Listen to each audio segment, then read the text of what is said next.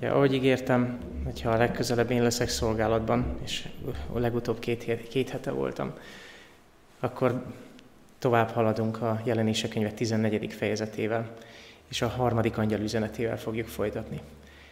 Azért teszünk így, mert az a járvány, ami most körülvesz bennünket, az egyre nagyobb méreteket ölt.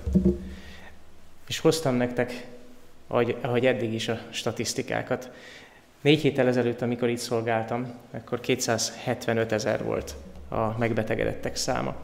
És a kétszázhetvenöt ezerből egymillió kilencvenkilencezer lett két hét alatt. Tehát gyakorlatilag meg négyszereződött a betegek száma. Aztán újabb két hét telt el, és már kétmillió kétszázezernél tartunk. Úgy tűnik, mintha egy kicsit a, a vírus terjedésének sebessége csökkenne. De hogy jön mindez az igéhez? Ha talán emlékeztek, visszautalok a négy héttel ezelőtt mondottakra, amikor az első angyal üzenetéről beszélgettünk, gondolkodtunk együtt. Idéztem egy cikket, mégpedig a Washington Postból. A Washington Postban azt olvastam, hogy keresztény prédikátorok azt hirdetik, hogy nyugodjon meg mindenki, mert ez még nem a világ vége. Miért vetődik fel ez a kérdés? Azért, mert a keresztény prédikátorok Amerika szerte, különösen az evangéliumi keresztény, vagy fundamentalista keresztény, vagy bármilyen irányzatú keresztény prédikátorokról beszélünk, sokat beszélnek a végidőről. Miért? Azért, mert a Bibliának sok mondani valója van a végidőről. De érdekes módon, hiába mondja Jézus azt, hogy a végidőben járványok lesznek, ezek a prédikátorok most ezekben az időszakokban, ezekben az években nem beszélnek arról, hogy ez lenne a világ vége. És kiderült a, a cikk alapján, hogy erre politikai okaik vannak. És ennek fényében kezdtük el vizsgálni, hogy maga Jézus mit mond a világ végéről. És számunkra is az derült ki, hogy nem ez a vírus okozza a világ végét. Nem a koronavírus a világ vége. De hogy folytassam a sort, nem is ilyen-olyan gazdasági válság, nem is a klímaválság okozza a világ végét. Nem egy atomháború okozza a világ végét. És nem ezek a világ végének a legfontosabb jelei. Jézus felhívja a figyelmünket Máté Evangélium a huszonnegyedik fejezetében arra, hogy a végidő legfontosabb jele az, hogy az ő evangéliuma, Jézus Krisztus evangéliuma, az Isten országának örömhíre, az egész világon hirdettetik minden népnek. Az egész világon minden népnek. És akkor jön el a vég. És elkezdtük megkeresni a Szentírásban, hogy hol beszél még a Biblia arról, hogy ez az evangélium eljut minden néphez. És azt találtuk, hogy a Biblia legutolsó könyvében, ami nyilván a legtöbbet beszél a végidőkről, az utolsó napokról, a tizennegyedik fejezet folytatja, veszi fel ugyanezt a gondolatot, mint hogyha ugyanott venné fel a, a, a fonalat, ahol Jézus Máté Evangélium a huszonnegyedik fejezetében letette. Azt mondja, hogy egy angyalt lát az égen repülni, az angyal ugye jelképes, és az Isten népét jelképezi ebben az esetben. Egy angyalt lát az ég közepén repülni, akinél ez az örökkévaló evangélium van. Az az evangélium, amire Jézus is hivatkozott, mert egy evangélium van. Az az örömhír, hogy Jézus Krisztus értünk meghalt, hogy az életét adta értünk. Ez az üzenet eljut minden nemzetséghez, ágazathoz, nyelvhez és néphez. Ez a bevezetése ennek az üzenetnek, amelyet három angyal továbbít nekünk is. Négy héttel ezelőtt, amikor kezdtem erről beszélni, és kezdtünk erről gondolkodni, akkor azt találtuk, hogy Jelenések könyve tizennegyedik fejezete hetedik verse tartalmazza ezt az első üzenetet. És ez az első üzenet így szól, hogy féljétek Istent, féljétek az Istent, és neki adjatok dicsőséget. Féljétek az Istent, és neki adjátok a dicsőséget, azért, mert ő az ítélő, és mert ő a teremtő. Azt mondja, imádjátok azt, aki teremtette a mennyet és a földet, a tengert és a vizek forrásait. És emlékeztetőül visszahoztam ezt a diát, ahol megállapítottuk, hogy a teremtő imádata valójában azt jelenti, hogy a, bocsánat, Isten imádata valójában azt jelenti, hogy őt, mint teremtőt imádjuk. A teremtő imádata válik a végidő legfontosabb kérdésévé. És ez, a, ez az első angyali üzenet Jelenések tizennégy hét-ben gyakorlatilag visszaidézi a negyedik parancsolat szavait. Azt mondja, azért imád Isten, mert ő teremtette a mennyet, a földet, a tengert és a vizek forrásait. A negyedik parancsolat pedig így szól, azért ünnepeld meg a szombatot, mert hat napon teremti az Úr az eget, a földet és a tengert, és mindent, ami azokban van. Összefoglalva, Jelenések könyve tizennegyedik fejezetében az első angyal üzenete megismétli a negyedik parancsolat szombatját. És ezzel elénk vetít valamit, mégpedig azt, hogy a végidőben ezek szerint a legnagyobb kérdés Isten imádata lesz, és Isten teremtő voltának elismerése. Tehát úgy imádod el Istent, mint teremtőt, ahogy felveti Pál apostol is a római levél elején. Istent, mint teremtőt imádod, vagy sem? Ez az első nagy kérdés, amire a Föld minden lakójának, minden nemzetségnek, ágazatnak, népnek és nyelvnek választ kell adnia. Utána folytatja az üzenetet, és egy második angyal jelenik meg az égen. És érdekes módon itt nem mondja azt, hogy hangos szóval szólna ez az angyal. Ez az angyal hoz egy üzenetet, de nem kiált akkorát. Ez azt jelképezi, hogy ez az üzenet még nem teljesedett be egészen. Az első angyal üzenete beteljesedett. Tényleg vissza kell térnünk Istenhez, úgy imádni őt, mint teremtőt. Tényleg eljött az ő ítéletének órája. De a második angyal üzeneteben nincs az, nincs az a bevezetésben, hogy hangos szóval mondana az angyal valamit. Azt olvassuk, hogy csak más angyal követi azt, és ezt mondja. Elesett, elesett, Károli szövegben leomlott, leomlott Babilon. Így szól, leomlott, leomlott Babilon a nagyváros. Babilon eleste egy olyan hatalomnak az elestét vetíti előre, amely az Istennel szemben álló hatalom. És ahogy azonosítottuk együtt Péter apostol első levelének a vége szerint, Babilon már az apostolok számára egyenlő volt Rómával. Itt uh, kitértem egy kicsit a történelemre arra, hogy, hogy Péter apostol Rómában raboskodott, és Rómából úgy küldi az üdvözletét, hogy üdvözölnek a babiloni testvérek. És uh, az igehirdetés után kaptam egy e-mailt egy volt tanáromtól, és felhívta a figyelmemet arra, hogy Péter apostol nem is szólhatott itt másról, csak jelképes Babilonról, hiszen Babilon városát ekkor, Babilon városa ekkor nem volt tudott, hogy hol van. Eltűnt a térképről. Csak jóval később, évszázadokkal, két, majdnem két évezeddel később találták meg régészek. Tehát amikor Péter apostol Babilonból küldi az üdvözletét, akkor nem a szó szerinti Babilonból, hanem abból a jelképes Babilonból küldi az üzenetét, ami a az ókori keresztények, az őskeresztények számára egyértelműen Róma volt. És innentől kezdve a történelemben Róma soha nem tűnik el igazán. Valahogy úgy fejeztem ki, hogy, hogy a további történelem nyomokban Rómát tartalmaz, és tényleg azt látjuk Dániel könyve második fejezetében, hogy a vas nem tűnik el a képletből, a szobornak a lábai vasból és cserépből vannak. Még egy dologra hagy utaljak vissza. Beszéltünk a borról. Arról, hogy a második angyal üzenete szerint Babilon az ő paráznosságának, házasságtörésének haragborával megrészegített minden embert, minden népet. És példabeszédek könyve huszadik fejezetében azt olvastuk, hogy a bor csúfoló, megcsúfolja az embert. Azt is olvassuk az Efézusi Levél ötödik fejezet tizennyolcadik versében, hogy választania kell az embernek, vagy részeg lesz a bortól, vagy beteljesedik Szentlélekkel, a kettő együtt nem megy. És ennek a két igének a segítségével sikerült meglátnunk azt, hogy amikor, amikor Babilon megitatja az egész világot a borával, ez egy jelképesen azt jelenti, hogy az ember elfelejti, hogy ki a teremtője. Elfelejtkezik a teremtőről, pont arról, amire a negyedik parancsolat azt mondja, hogy megemlékezzél. A bor feledékenységet okoz, és a bor megcsúfol, mert az ember mit veszít el? Azt a képmást, amire teremtve lett akkor hatezer évvel ezelőtt. Így az első és a második angyal üzenete összekapcsolódik. Az első angyal felszólít a teremtő imádatára, a második pedig felhívja a figyelmünket arra a helyzetre, hogy ez a világ éppen a teremtőről felejtkezett el. És ebben a sorrendben következik a harmadik angyal üzenete, amit most szeretnék felolvasni. Jelenések könyve tizennegyedik fejezet kilencediktől tizenkettediktől verseit. És hogyha tehetitek, sokkal egyszerűbb, hogyha kinyitjátok a Szentírást, már csak azért is, mert ha olyan Károli Bibliátok van, mint nekem, akkor a tizennegyedik és a tizenharmadik fejezet egymás mellett van éppen a Bibliában, és mind a kettőre szükségünk lesz ahhoz, hogy a harmadik angyal üzenetét együtt megértsük. És harmadik angyal is követte azokat, nagy szóval mondván: ha valaki imádja a fenevadat, és annak képét és bélyegét felveszi, vagy homlokára, vagy kezére, az is iszik az Isten haragjának borából, amely elegyítetlenül töltetett az ő haragjának poharába. És kínosztatik tűzzel és kénkővel a szent angyalok előtt és a bárány előtt. És az ő kínlódásuknak füstje felmegy örökkön-örökké, és nem lesz nyugodalmuk éjjel és nappal, akik imádják a fenevadat és annak képét, és ha valaki az ő nevének bélyegét felveszi. Itt van a szenteknek békességes tűrése, itt, akik megtartják az Isten parancsolatait és a Jézus hitét. Most ha valaki először hallja a Jelenések könyve tizennegyedik fejezetében ezeket a szavakat, akkor felvetődhet a kérdés, hogy tényleg ez lenne az örökkévaló evangélium? Tényleg ez volna az örömhír? Ha újraolvasnám ezeket a szavakat, gondoljatok csak, gondoljatok csak vele ezeknek a szavaknak a mélységére. Ilyeneket mondta, hogy kínosztatik tűzzel és kénkővel.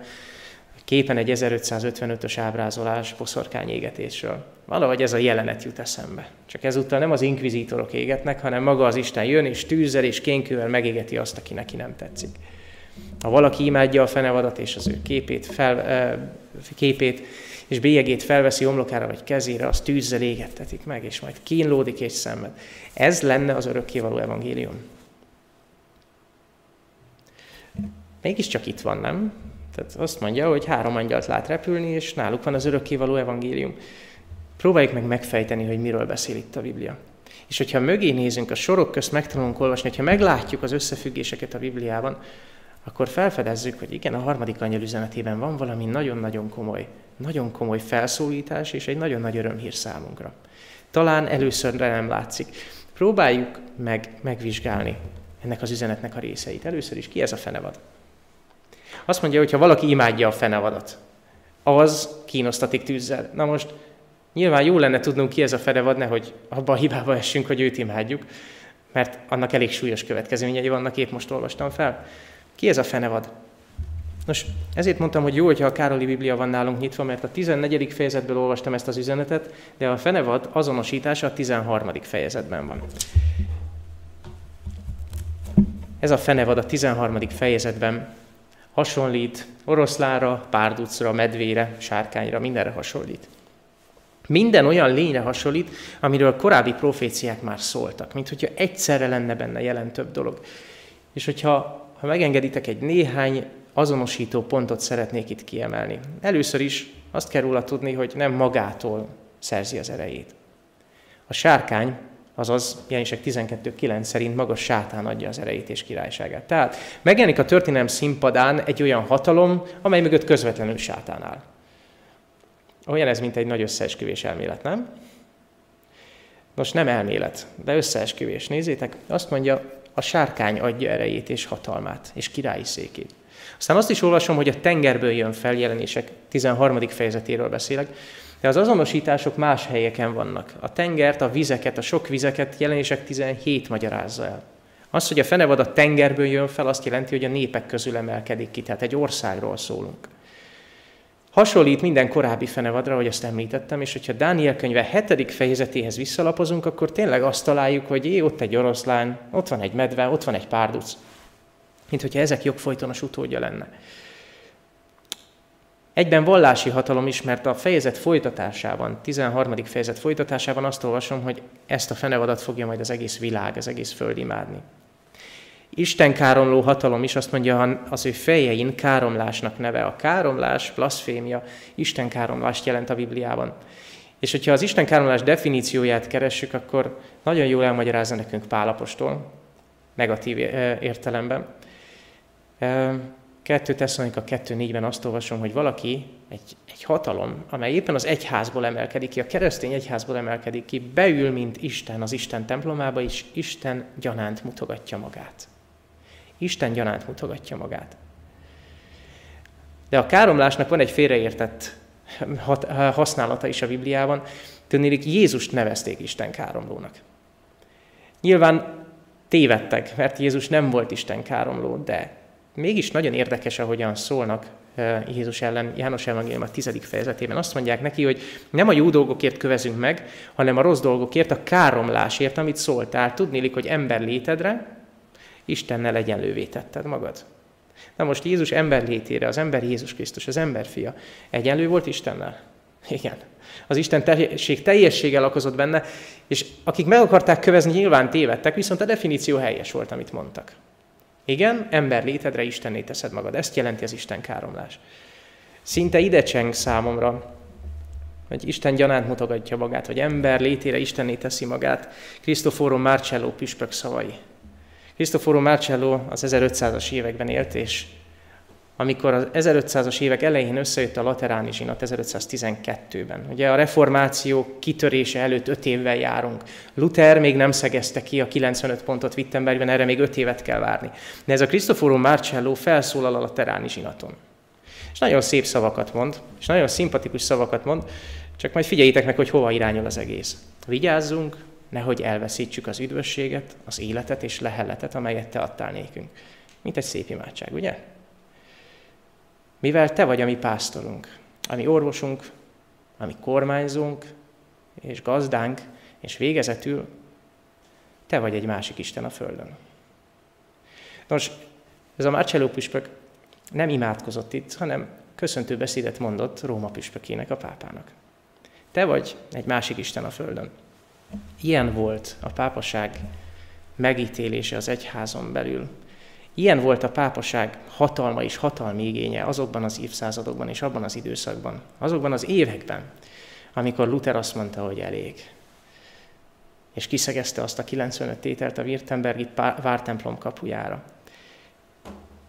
Azt mondja, hogy ez a hatalom maga ül be, mint Isten, az Isten templomába, és Isten gyanánt mutogatja magát. És ez a gyakorlatban is megjelenik. Dániel könyve hetedik fejezete segít nekünk. Mit jelent a gyakorlatban Istenként mutogatni magad? Teremteni nem tudsz, mert azt csak Isten tud. A jövőt nem tudod megjelenteni, betegeket nem tudsz gyógyítani, halottakat nem tudsz feltámasztani. Mi az, amiben ki tudod fejezni azt, hogy mégiscsak te Istennek tartod magad? Nos, úgy, hogy megváltoztatod, vagy vélet, hogy megváltoztatod az Isten törvényét. Dániel könyve hetedik fejezetében azt olvasom, hogy ugyanez a hatalom. Ugyanez a hatalom, amit itt egy ilyen furcsa fenevadnak ábrázol, Dániel hétben pedig egy kis szavnak ábrázol, véli, hogy megváltoztatja az időket és a törvényt. Szeretnék egy rövid történetet elmondani nektek, lehet, hogy már említettem ebben a gyülekezetben, de számomra ez nagyon kedves.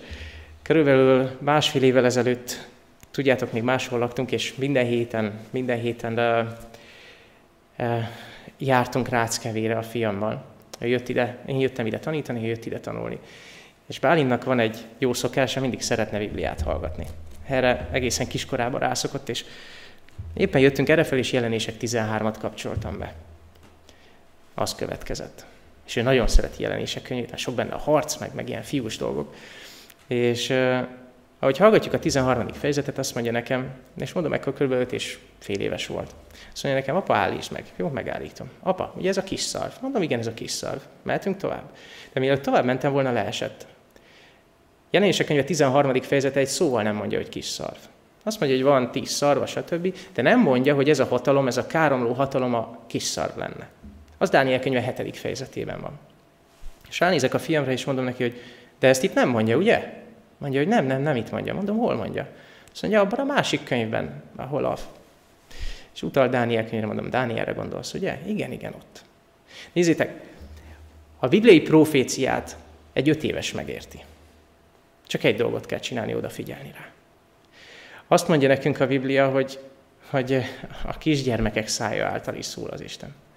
És felnőtt emberek, felnőtt teológusok beleakadnak abba, hogy hogyan értelmezzük Jelenések tizenhármat, hogyan kapcsoljuk össze Dánielt és Jelenéseket, össze lehet egyáltalán kapcsolni, stb.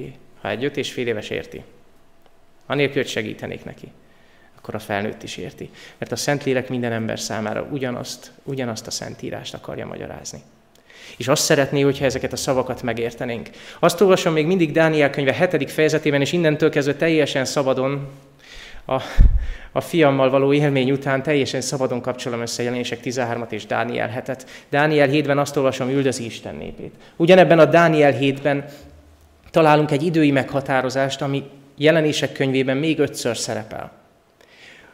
Tudnélik, hogy ez a hatalom ezerkétszázhatvan éven keresztül korlátozás nélkül üdvöz, üldözi az Isten népét, és ennek végén halálos sebet kap. És ez a halálos seb az, ami meggyógyul az utolsó napokban, az utolsó időkben.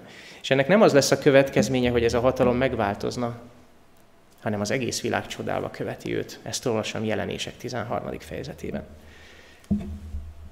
Nos, nem kell messzire menni, és szerintem nem árulok zsákba macskát, ha elmondom, teljesen egyértelműen fel lehet ismerni a középkori kereszténység, a középkori egyháznak az attitűdjét, a jellemzőit. a Bibliához való hozzáállását. Gondoljunk csak a középkorra. Isten törvényét megváltoztatják. A szombat helyett a vasárnap lesz a szent nap. Olyannyira, hogy aki szombatot akar ünnepelni, ezt üldözik. A Bibliát betiltják. A tuluzi és a tarragonai zsinaton az egyház hivatalosan tiltja be a Szentírást. Senkinél nem lehet Szentírás és szentírási részek írásban. Üldözik a valdenseket, üldözik a reformátorokat. Korlátlan uralma van az egyháznak. Diktál a királyoknak. És tényleg Isten gyaránt mutogatja magát, ahogy olvastam ezt az idézetet Marcello püspöktől. Nos, mit jelent imádni a fenevadat? Mert azt mondja, hogy ezt a fenevadat ne imád, mert akkor jön az Isten ítélete rád. Előbb az imádatot kell megértenünk, és visszaemléke... szeretném, hogyha visszaemlékeznénk egy kicsit az első angyal üzenetére. Ott tanultunk arról, hogy a teremtőt imádni azt jelenti, hogy mélységes ragaszkodással, mint hogy egy kutya oda megy a gazdájához, úgy bújni oda az Istenhez. Ezt a szót használja maga a Biblia, pröszküneó, azt jelenti, menj elé és viselkedj úgy, mint egy hűséges kutya. Oda bújsz hozzá és szereted őt. Engedelmeskedsz neki, figyelsz a szavára. Ugye, hogy a, a, amikor a kutyához elkezdesz beszélni, hogyha olyan fajta kutyád van, mint mondjuk ez a labrador, úgy néz rád, mint egy Rembrandt képre. Azt olvasom, hogy a teremtőt imádni azt jelenti a gyakorlatban, hogy keresed az ő társaságát. És az idődnek egy részét nekiadod, az idődnek egy hetedét nekiadod. Éppen erre hívja fel a figyelmet az első angyal üzenete, hogy itt már az elején is átismételtük. Azért ünnepeld a szombatot, és azért imádd Istent, mert ő a teremtő. Ő teremtette az eget, a földet, a tengert, és mindent, ami azokban van. Micsoda reménység ez egy olyan világban, amelyet sújt a, a globális felmelegedés, a klímaválság. Kimondani azt, hogy jó, de én azt a teremtőt imádom, aki a kezében tartja az eget, a földet, a tengert, a vizek forrásait, ő a teremtő, ő ismeri atomi szinten is, ő ismeri, ő ismeri a csillagok szintjén is. Az ő kezében van minden. Igen, az első angyal üzenete szó szerint idézi a negyedik parancsolatot, és ezt jelenti Istent imádni. De hogyha a fenevad imádatáról szólunk, akkor ezek szerint egy másik Isten imádatát jelenti a fenevadhoz való ilyen szintű kapcsolat. Azt mondja azokról, akik a fenevadat imádják, azaz egy másik Istent imádnak, hogy valójában azt a sárkányt imádják, Jelenések tizenhárom négy szerint, aki a fenevad mögött áll. Na most a sárkány kicsoda? Azonosítottuk, ez maga Sátán. Jelenések könyve tizenkettedik fejezete azt mondja, a sárkány, a régi kígyó, aki az ördög. Na most én nem látom, hogy annyi sátánista lenne az utcákon, ugye? De ezek szerint Sátán valahogy elrejtette magát, valahogy beburkolózott mibe? Egy áruhába. Pál apostol azt mondja nekünk a korintusi levélben, a második korintusi levélben, hogy világosság angyalának adja ki magát.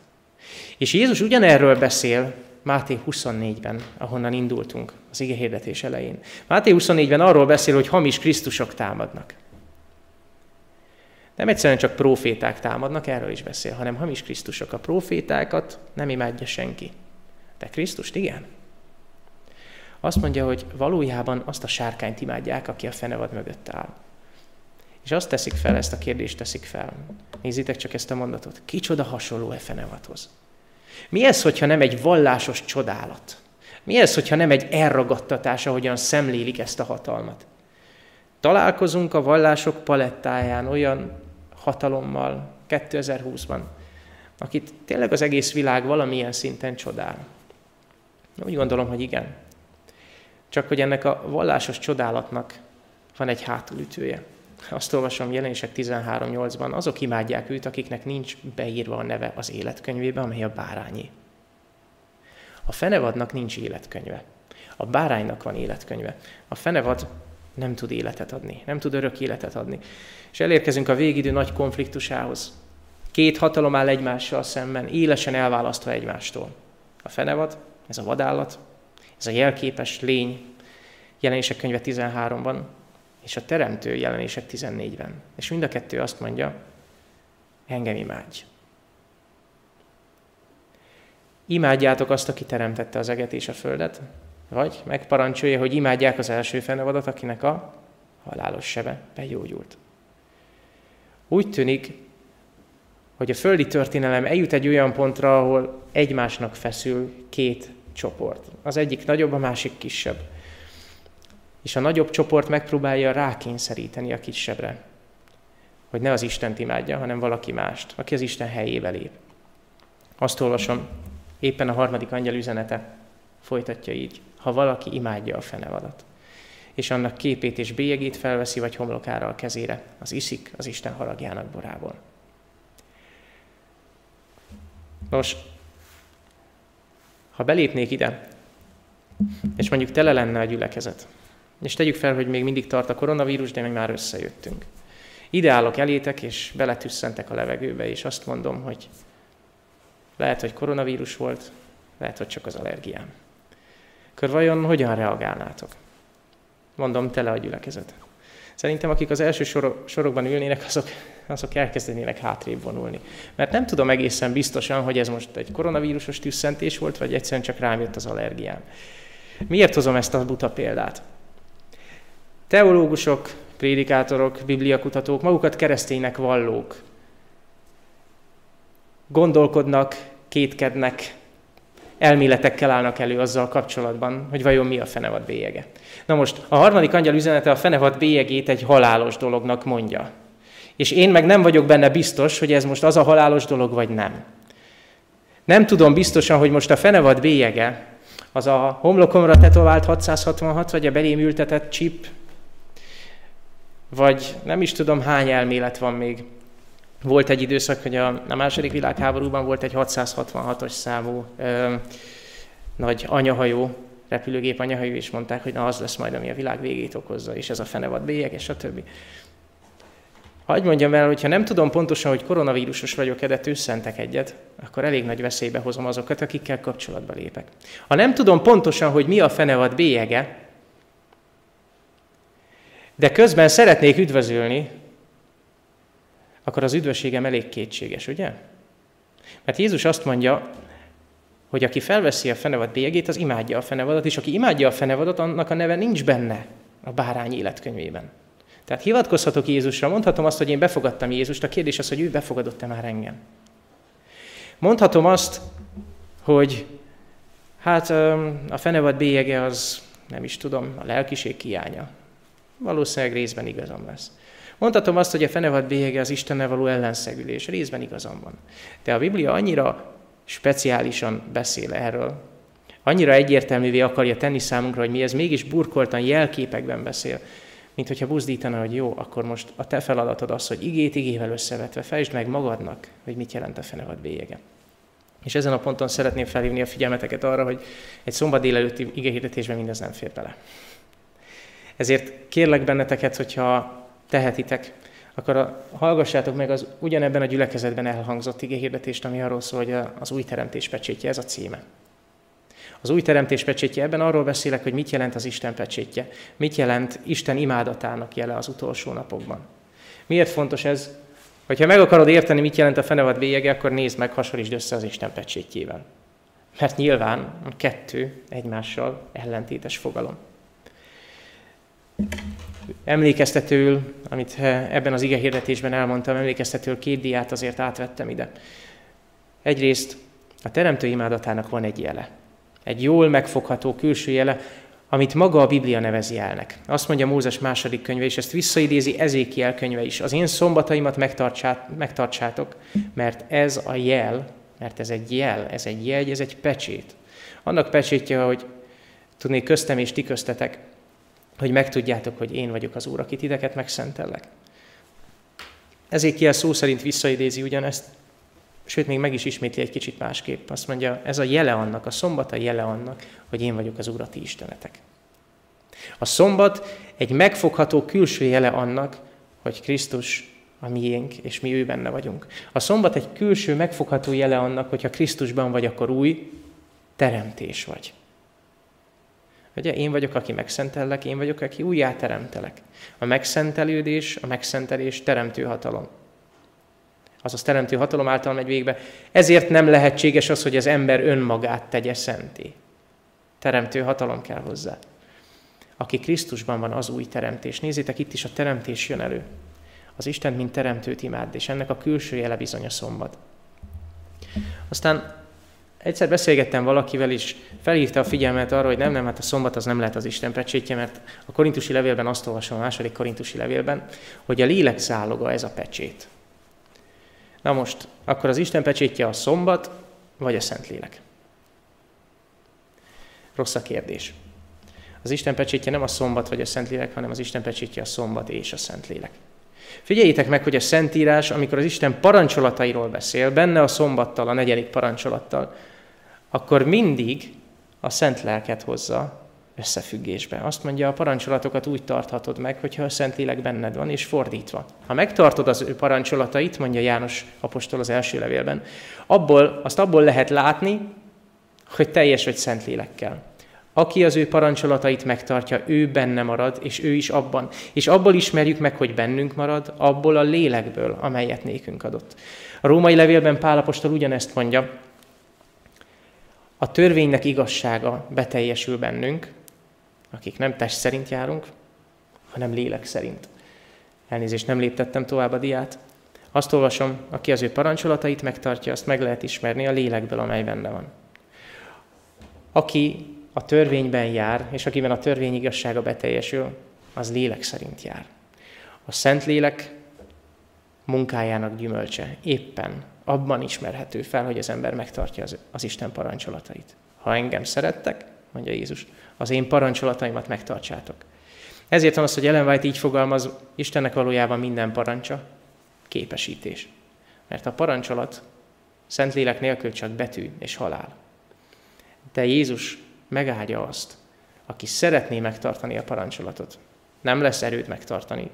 Ekkor küldi Jézus a Szent Lelket. Ha már a szándékod megvan, akkor Jézus azt mondja, rendben, akkor majd én képesítelek. Az Isten pecsétje bizony, a szombat és a Szentlélek együtt, mert mind a kettő micsoda, Isten jelenléte, közösség Istennel. Nem azért, nem azért ültünk le most a képernyők elé, vagy normál esetben nem azért gyűlünk itt össze, hogy az Isten közösségét keressük. És a Szentlélek nem az Istennel való közösség? Nehogy is nem. Nos, ennek hátterén a fenevad bélyege egy másik nap, egy másik lélek, lélek, egy másik törvény, egy másik Isten. Hogyha az Isten pecsétje megnyilvánul egy napban, megnyilvánul a Szentlélek ajándékában, megnyilvánul az ő törvényében, megnyilvánul abban, hogy ő a teremtő Isten, akkor ez a bélyeg, amely szemben áll, ez egy másik nap, másik lélek, másik törvény, másik Isten. Igen, csak hogy ezzel együtt jár egy néhány dolog. Nézzük csak, miért jön Isten elegyítetlen haragja? Mi ez az elegyítetlen harag? Az elegyítés szóra hagy, idézek egy nagyon szép igét, amit nagyon szeretek. Azt olvasom, Mózesnek ezt az utasítást adja az Úr, csinálj szent kenetolaját, elegyített kenetet. Kenetkészítők mestersége szerint legyen a szent kenőolaj. És tudjátok, kb. negyvenszer, csak nem negyvenszer olvasom az Ószövetségben, hogy elegyítsd olajjal, elegyítsd olajjal. Az olaj a Szentlélek jelképe, az áldozati rendszerben állandóan ott volt az olaj. Mindig azzal kellett elegyíteni. Az olaj a Szentlélek szimbóluma, Isten kegyelmének az áloga. Tehát, hogyha Isten elegyítetlenül tölti ki az ő haragját, az egy pár dolgot jelent. Egyrészt, hogy visszavonja a Szentlelket, visszavonja az ő kegyelmét. Visszavonja azt, hogy olajjal meglágyítaná a sebeket, és bekenegetné, ahogy a Biblia mondja. Azaz ebben a haragban már nincs kegyelem. Megszűnik a kegyelem. És tudjátok, sokszor szoktam ezt mondani, de a Biblia őszinte velünk, a szemünkben mondja az igazságot, nem fogja szépíteni a dolgokat. Nem mondja azt, hogy nyugodj meg, mindig lesz kegyelem. Nem.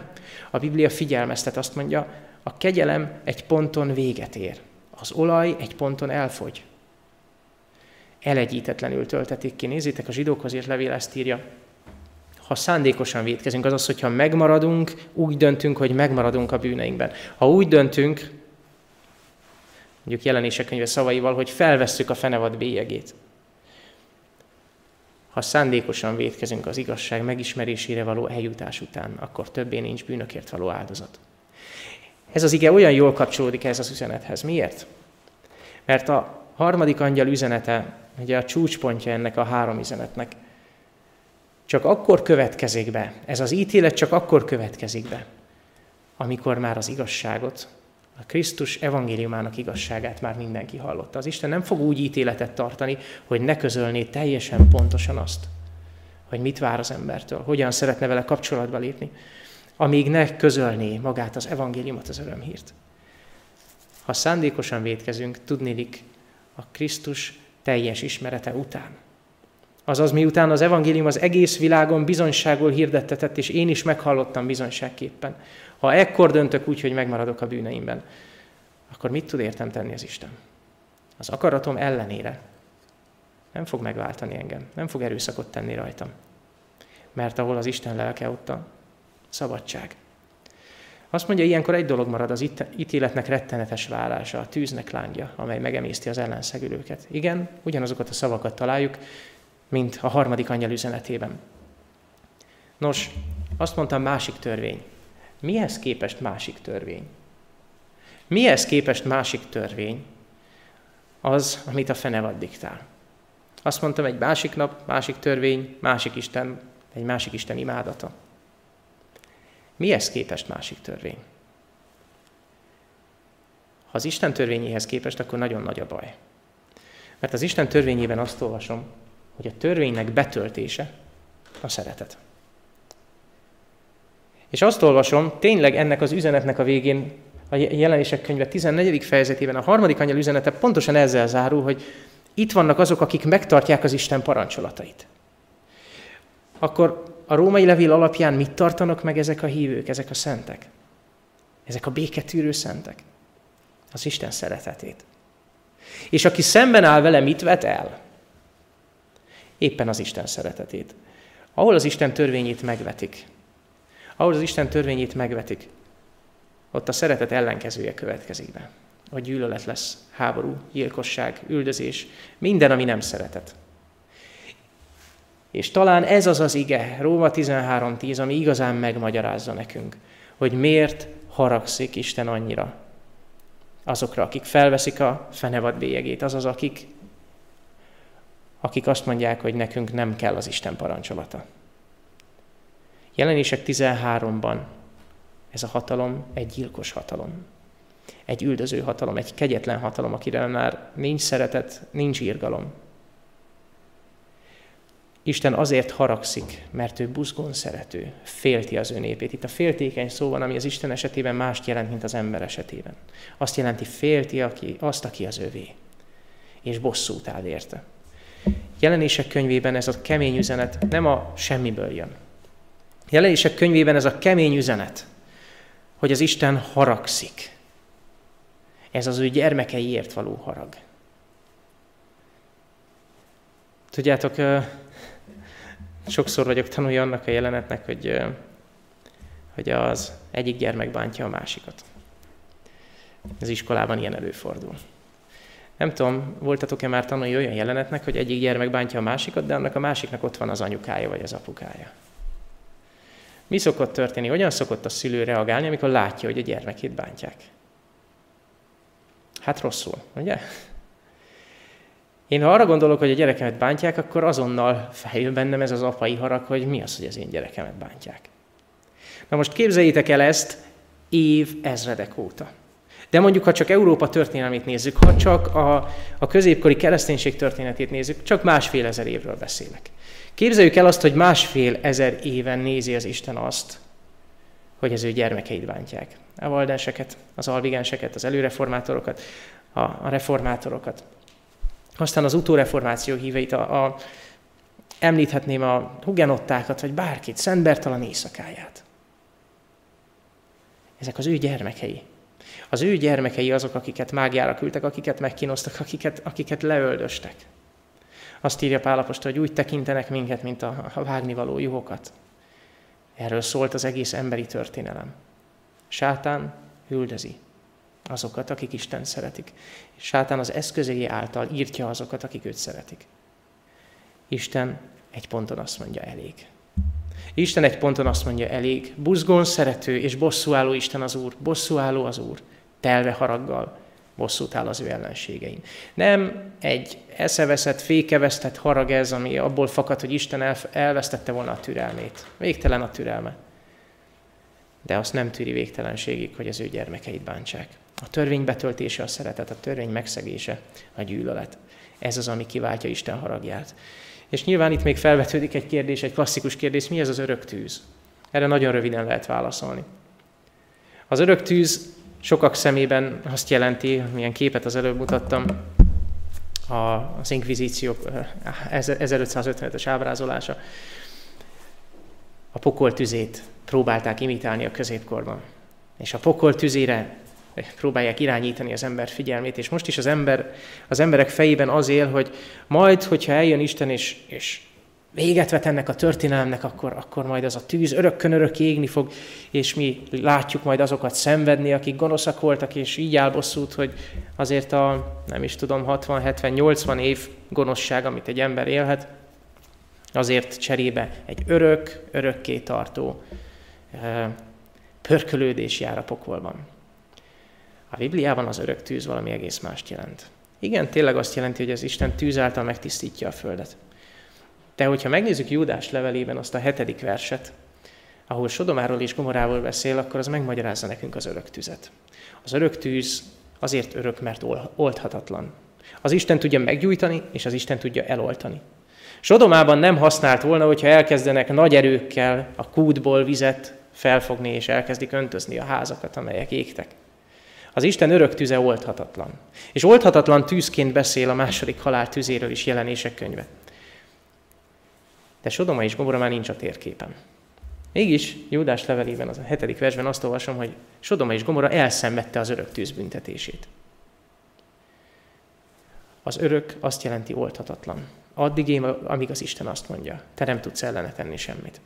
Az örök nem az, örök nem az időre vonatkozik, hanem a tartalomra, az erőre. Ez a tűz oldhatatlan tűz. De egy nap vége lesz, aznap, amikor Isten azt mondja. Nézzétek, Abdiás könyvében azt olvasom, ez is egy egyfejezetes, mint Júdás levele, ezeket az egyfejezeteseket általában átugorjuk, pedig nem kellene. Azt mondja Júdás könyvében, Jú, ö, bocsánat, Abdiás proféta könyvében, hogy olyanok lesznek a kárhozottak, mintha nem lettek volna. Olyanok lesznek, mintha nem lettek volna. A harminchetedik Zsoltárban azt olvasom, hogy keresed a gonoszt, és már nem találod a helyét, nincs többé gonosz. És Ezékiel huszonnyolcban azt olvasom magáról, Sátánról, hogy többé örökké nem leszel, ez az ítélet felőle. Nos, utolsó gondolatszakaszként hadd szóljak egy pár szót a mikorunkról, napjaink folyamatairól. Tanulunk egy új szót, morális pánik. Ki lehet keresni a Wikipédián, be is tettem a Wikipédia képet róla. Keresétek meg nyugodtan, mi a morális pánik. Kicsit leegyszerűsítve ez a definíció, hogy morális pánik az a kifejezés, ez a kifejezés arra jelenségre utal, amikor a média megpróbál szenzációt kelteni. És egy-egy hírt, vagy jelenséget leegyszerűsít, hogy minél szenzációhajhász legyen, kiemeli ennek a jelenségnek a szélsőségeit, és megcéloz egy csoportot, vagy csoporthoz kapcsolódó jelenséget. Tehát szenzációkeltő stílusban célba vesz egy csoportot, vagy jelenséget, és ezt olyan veszélyként mutatja be, amely veszélyt jelent az idealizált társadalom rendjére. Hát ez egy elég fura fogalom. Mit jelent a morális pánik? A morális pánik, hogy mondjak egy példát, azt jelenti, hogy nem is tudom, hogyha itt valakik elkezdenek piros nyakkendőkben járni, akkor a média felkapná, hogy Ráckevén megjelentek a szovjetpártiak. Ugye? És az egész média arról beszélne, hogy Ráckeve már csatlakozik is a Szovjetunióhoz. Körülbelül ez a morális pánik. És nem áll meg itt, nem egyszerűen csak felkapja ezt a hírt, hanem ebből következtetéseket von le. Mi lesz a magyar társadalommal? Mi lesz Magyarországgal, hogyha Ráckeve ott marad a térképen? Ugye? Nézzétek meg a morális pánik bejegyzést a Wikipédián, és egy kicsit gondoljatok arra, hogy mit mond a Biblia. A Biblia éppen egy morális pánikról beszél az utolsó napokban.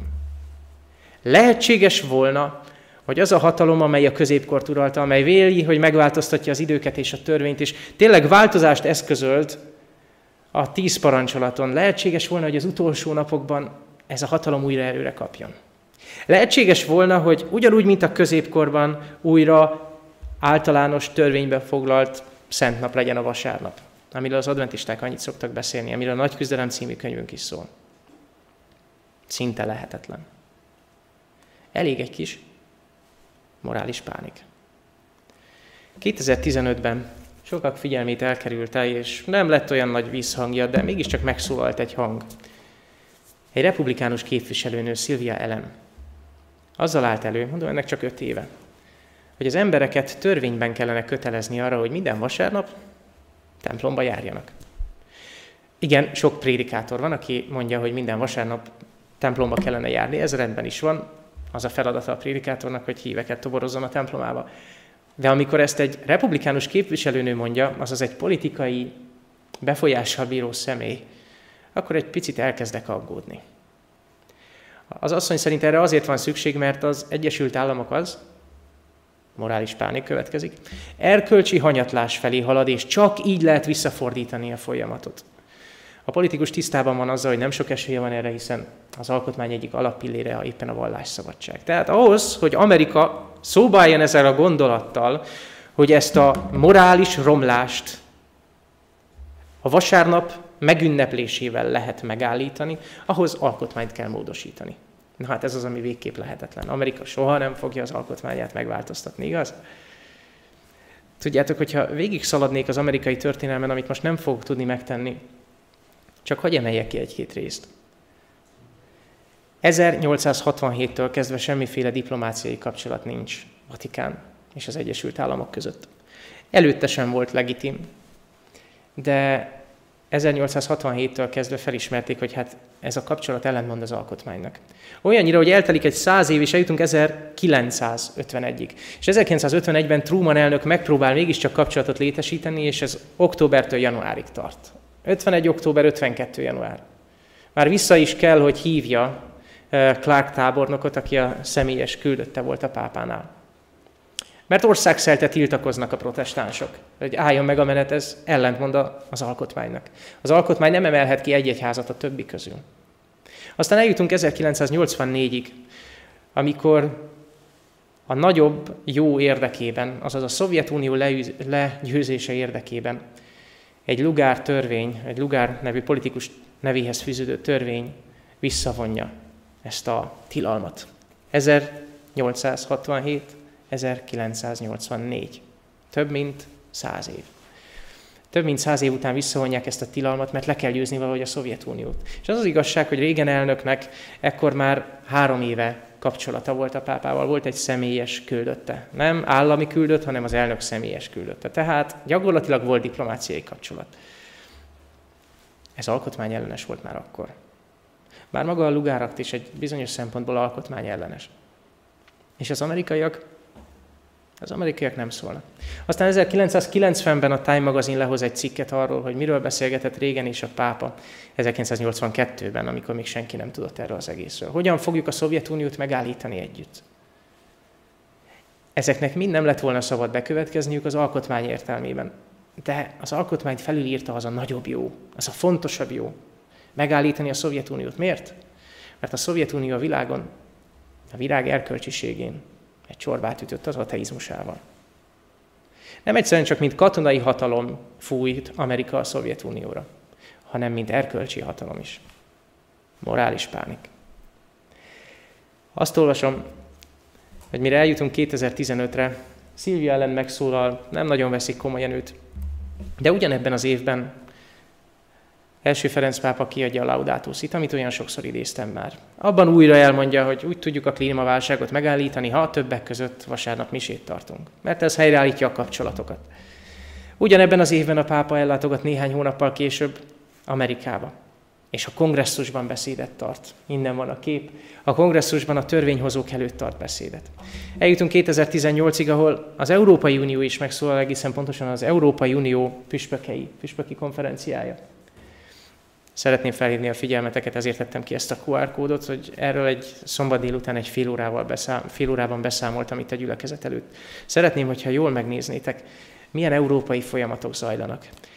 Európában az Európai Vasárnap Szövetség így nyilatkozott, hogy szeretnék, és ez a céljuk, hogy a vasárnap mint egyidejű nyugalomnap visszaintegrálódjon, visszaintegrálódjon, tehát helyreállításról beszélünk az európai törvénybe.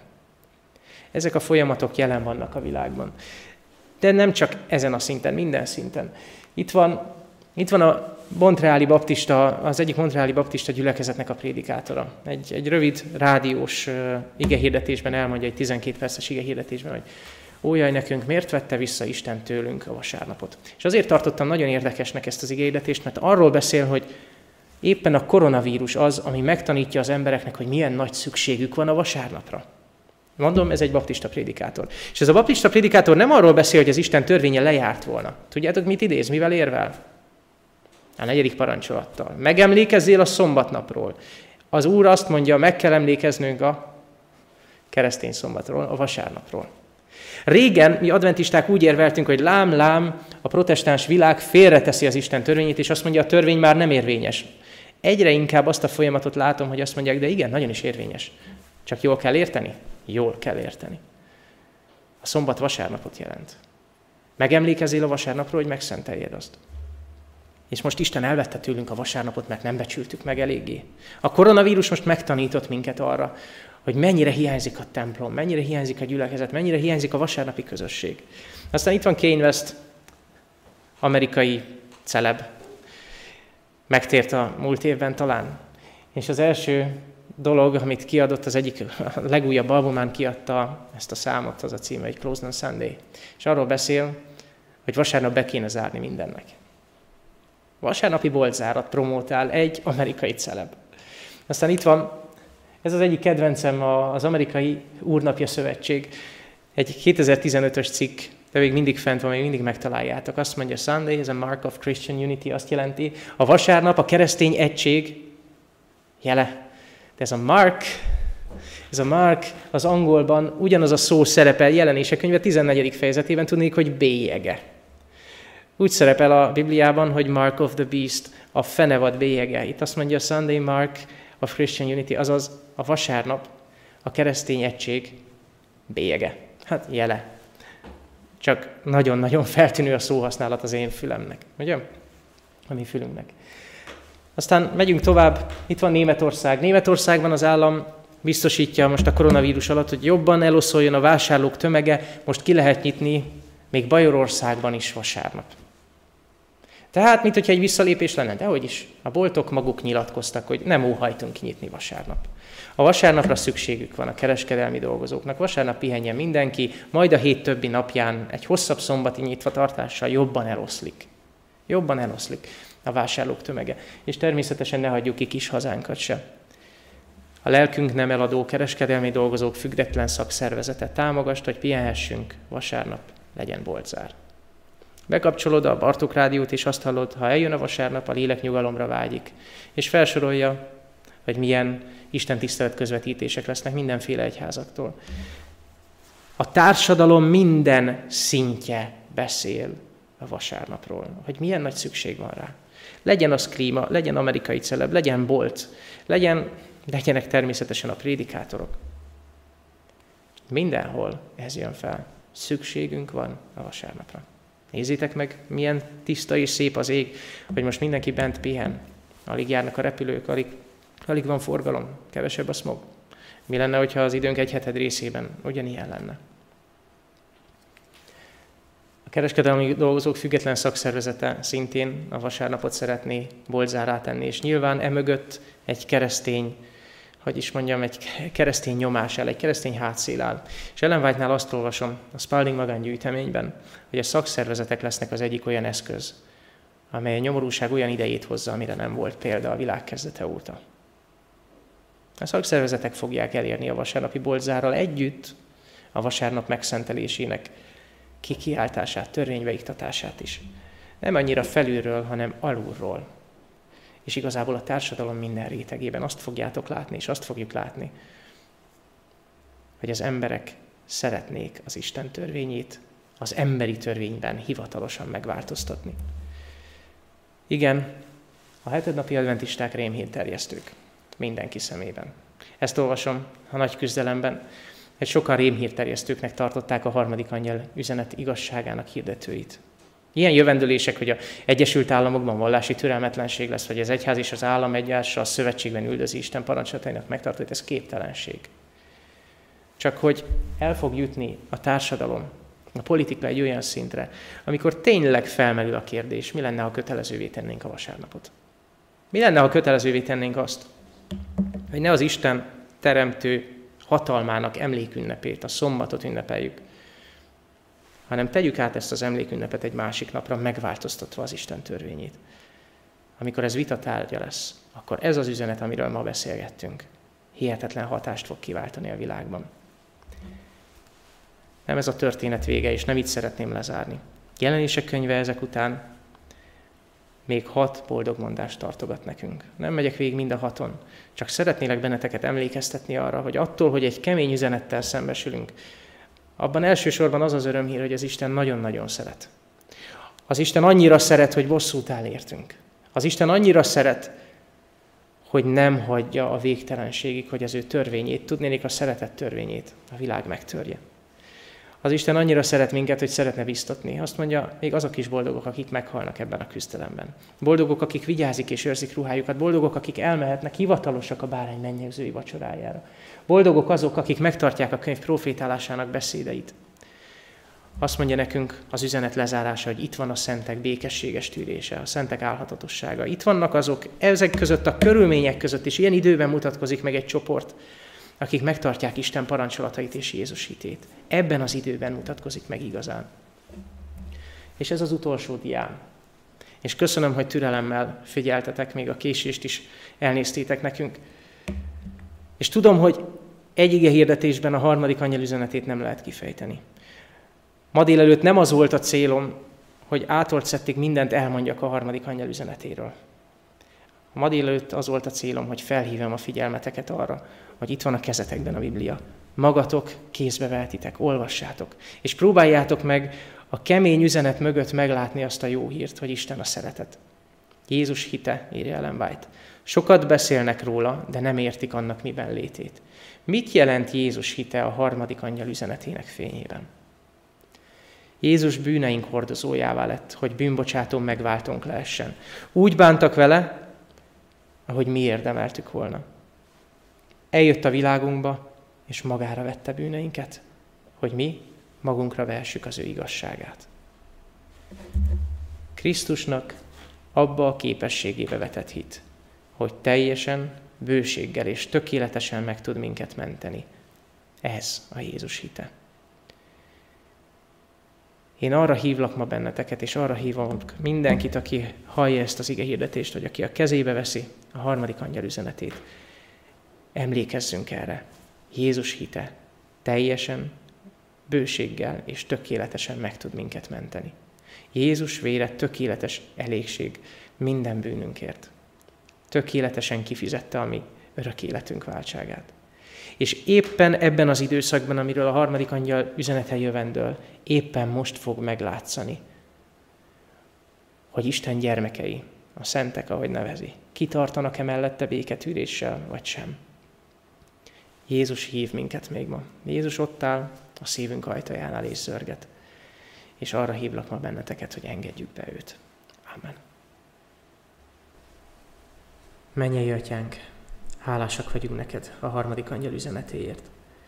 Tudjuk, hogy egy óra kevés erre, és tudjuk, hogy személyesen kell kutatnunk ezt az üzenetet. Hálásak vagyunk még a kemény szavakért is. Igen, Atyánk, te a bűnt nem szenvedheted. És talán mondhatjuk, hogy ez a tűz, amit itt leírsz a harmadik angyal üzenetében, éppen ez a biztosítéka annak, hogy az új föld tökéletesen tiszta lesz, hogy te teljesen megtisztítod ezt a világot minden szennytől, hogy te a te teremtő hatalmaddal tökéletesen újra teremted azt. Ez a tűz a biztosítéka annak, hogy többé nem lesz bűn, hogy keressük a helyét, de nem találjuk, és hogy többé örökké nem lesz. Kérem téged, Atyánk, hogy segíts megértenünk és megtanulnunk, mi a Jézus hite. Különösen most ebben a világban, abban a világban, ahol ezek a folyamatok olyan nagy erőkkel elindultak. És talán, talán félelmetesen is hat, hogy még a koronavírusból is ez a következtetés jön le, még a, a klímaválságból is ez a következtetés jön be. Bárhova nézünk, bármi történik a világban, minden arra mutat, minden arra irányul, hogy a te törvényed megváltozzon. Olyan jó tudni, hogy te nem változol, és olyan jó tudni, hogy benned mindig bízhatunk, hogy Jézus Krisztus tegnap és ma örökké ugyanaz, és hogy ő ott áll előtted, és közben jár értünk. Az ő érdemei által, az ő vérében való bizalommal jövünk hozzád, Atyánk, és köszönjük neked, hogy te teljesen és tökéletesen megváltottál minket Jézusban. Ez a reménységünk. Ámen. Boldogok, akik megtartják az ő parancsolatait, hogy joguk legyen az életnek fájához, és bemehessenek a kapukon a városba. Ámen.